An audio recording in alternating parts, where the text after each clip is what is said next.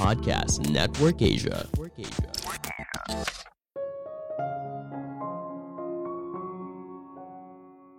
Sebuah ide brilian mungkin saja berasal dari sebuah kejadian yang tidak terduga, namun menjadi inspirasi untuk sebuah karya yang mengubah dunia. Halo semuanya, nama saya Michael. Selamat datang di podcast saya, Sikutu Buku. Kali ini saya akan bahas buku The Click Moment karya Franz Johansson. Sebelum kita mulai, buat kalian yang mau support podcast ini agar terus berkarya, caranya gampang banget. Kalian cukup klik follow Dukungan kalian membantu banget supaya kita bisa rutin posting dan bersama-sama belajar di podcast ini. Buku ini membahas kalau kesuksesan itu merupakan sesuatu yang acak, sangat tidak beraturan dari yang kita bayangkan sebelumnya.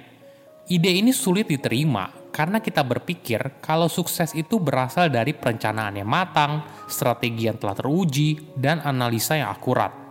Faktanya berkata lain, banyak kesuksesan besar dalam hidup berada di luar kendali. Pertemuan yang tidak terduga, ide yang tiba-tiba saja muncul, atau hasil yang di luar bayangan merupakan sesuatu yang harus kita akui berkontribusi pada kesuksesan yang kita miliki. Saya merangkumnya menjadi tiga hal penting dari buku ini. Pertama, sukses itu dari keberuntungan. Menurut kamu, apakah dunia itu sulit ditebak? Kita mungkin mengalami hal yang tidak bisa ditebak setiap harinya mulai dari hal sederhana seperti ini, rendang yang tiba-tiba habis di restoran Padang favorit, hingga pasar saham yang naik turun tidak menentu. Jika memang dunia itu sulit ditebak, berarti kamu tidak bisa benar-benar memprediksi kalau ide, proposal, atau pekerjaan kamu bisa dijalankan sesuai rencana kan? Mungkin saja rencana kamu sudah tidak relevan lagi ketika mulai dijalankan. Artinya, ketika kamu sukses, itu merupakan hasil dari sesuatu yang tidak terduga. Pemikiran ini sulit diterima oleh banyak orang. Di satu sisi, kita merasa wajar saja kalau banyak hal tak terduga terjadi dalam hidup. Tapi di sisi lain, kita percaya kalau kesuksesan itu bisa direncanakan. Ada contoh menarik dari Michelle Rokes yang waktu itu merupakan eksekutif dari perusahaan vodka dari Swedia bernama Absolut. Sebelum Rokes ada di sana, Absolut sama seperti merek minuman vodka lainnya. Bentuk botolnya juga belum seperti sekarang dan sulit bagi bartender untuk memegang botolnya. Waktu itu, dia diberitahu kalau proyek Absolut Vodka merupakan proyek yang gagal, tapi Rocks tetap ingin mencobanya. Dia dan tim lalu menciptakan desain botol yang menarik dan menciptakan kampanye pemasaran yang unik, Salah satunya yaitu botol Absolut Vodka yang didekorasi dengan lukisan dari berbagai artis seperti Andy Warhol dan sebagainya. Rocks bahkan merubah posisi Absolut di pasar menjadi minuman vodka premium. Semua usaha ini membuahkan hasil yang manis, hingga Absolut menjadi merek spirit ketiga terbesar di dunia. Suatu hari, penulis bertemu langsung dengan Rocks dan bertanya, apa resep rahasia kesuksesannya? Rocks awalnya ragu, lalu menjawab, jika saya tahu resepnya, saya akan melakukannya lagi dan lagi. Benar saja, selama karir Rogue selanjutnya, dia tidak menghasilkan kesuksesan sebesar absolut untuk produk atau merek yang lain. Sebuah ide brilian kadang berasal dari kejadian yang tidak terduga.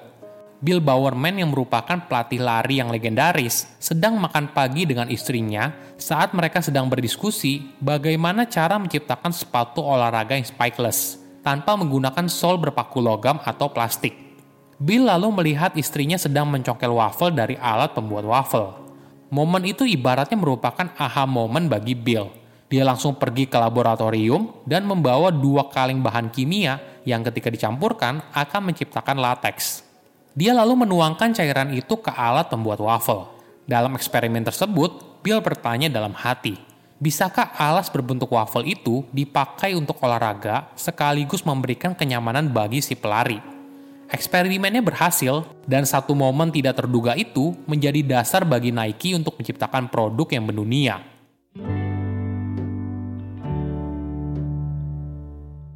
Kedua, menciptakan klik moment. Apa itu klik moment? Mungkin kita sering kali menggunakan istilah ini dalam hal romansa, ketika kita mencari pasangan, kita tidak menggunakan logika. Tapi kebanyakan orang berusaha untuk mencari peluang agar bisa beruntung bertemu belahan jiwanya. Mereka pergi ke pesta, bergaul di dalam lingkaran sosial yang baru, daftar online dating, minta dikenalin ke lawan jenis yang lain, dan sebagainya. Selain mencari keseruan, kita juga berharap mungkin saja bisa menemukan satu momen yang membuat kita jatuh cinta. Pada Summer Olympics tahun 1972, Sylvia Summerlet menyadari kalau ada seorang pria yang perhatikannya melalui teropong dari jarak beberapa meter. Sylvia lalu mulai berbicara dengan pria itu. Ternyata, Pria itu adalah putra mahkota Swedia bernama Karl ke-16 Gustav. Mereka lalu menikah empat tahun kemudian. Ketika ditanya oleh sebuah koran terkemuka, apa yang terjadi ketika kalian berdua bertemu, raja itu lalu menjawab, kita merasa klik aja. Namun di dunia bisnis atau pencapaian karir, kita malah tidak menganggap hal ini sebagai hal yang penting. Kita menekankan pada kerja keras, keputusan strategis, dan resiko yang terukur kita ingin percaya kalau kesuksesan berdasarkan strategi yang hebat dan bisa kita ulang lagi di masa depan. Kenyataannya, semua hal ini berawal dari sebuah klik momen yang mempengaruhi sebuah perubahan besar. Apa yang membuat klik momen berbeda? Pertama, momen itu terjadi saat dua konsep, ide, atau orang berbeda bertemu. Ibaratnya, ketika dua hal berbeda bertemu di persimpangan, akan menghasilkan sebuah keajaiban. Kedua, klik momen itu hampir mustahil diprediksi. Kadang, pertemuan yang kita pikir begitu penting ternyata tidak sesuai harapan. Ide yang kita pikir sangat keren ternyata berakhir gagal. Inilah yang membuat momen ini terasa begitu langka. Namun, satu momen ini bisa menjadi tonggak penting yang mengubah segalanya. Ketiga, klik momen memantik perasaan senang, kagum, atau kegirangan.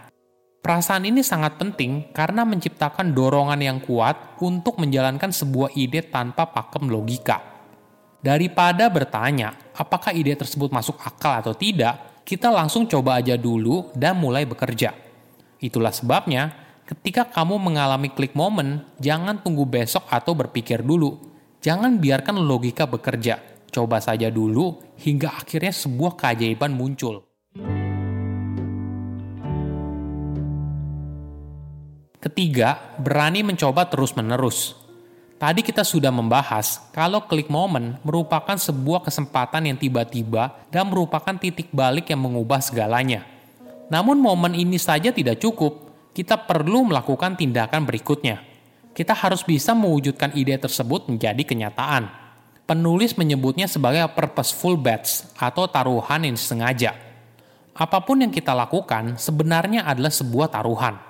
Misalnya, tadi di contoh awal, ketika Bill menggunakan alas sepatu berbentuk waffle untuk sepatu olahraga Nike, ini merupakan sebuah taruhan yang sengaja dibuat. Nike tentu saja menimbang untung dan rugi sebelum akhirnya memutuskan untuk berjalan dengan ide Bill. Namun perlu diingat, namanya sebuah taruhan, masih ada risiko kalau kamu gagal.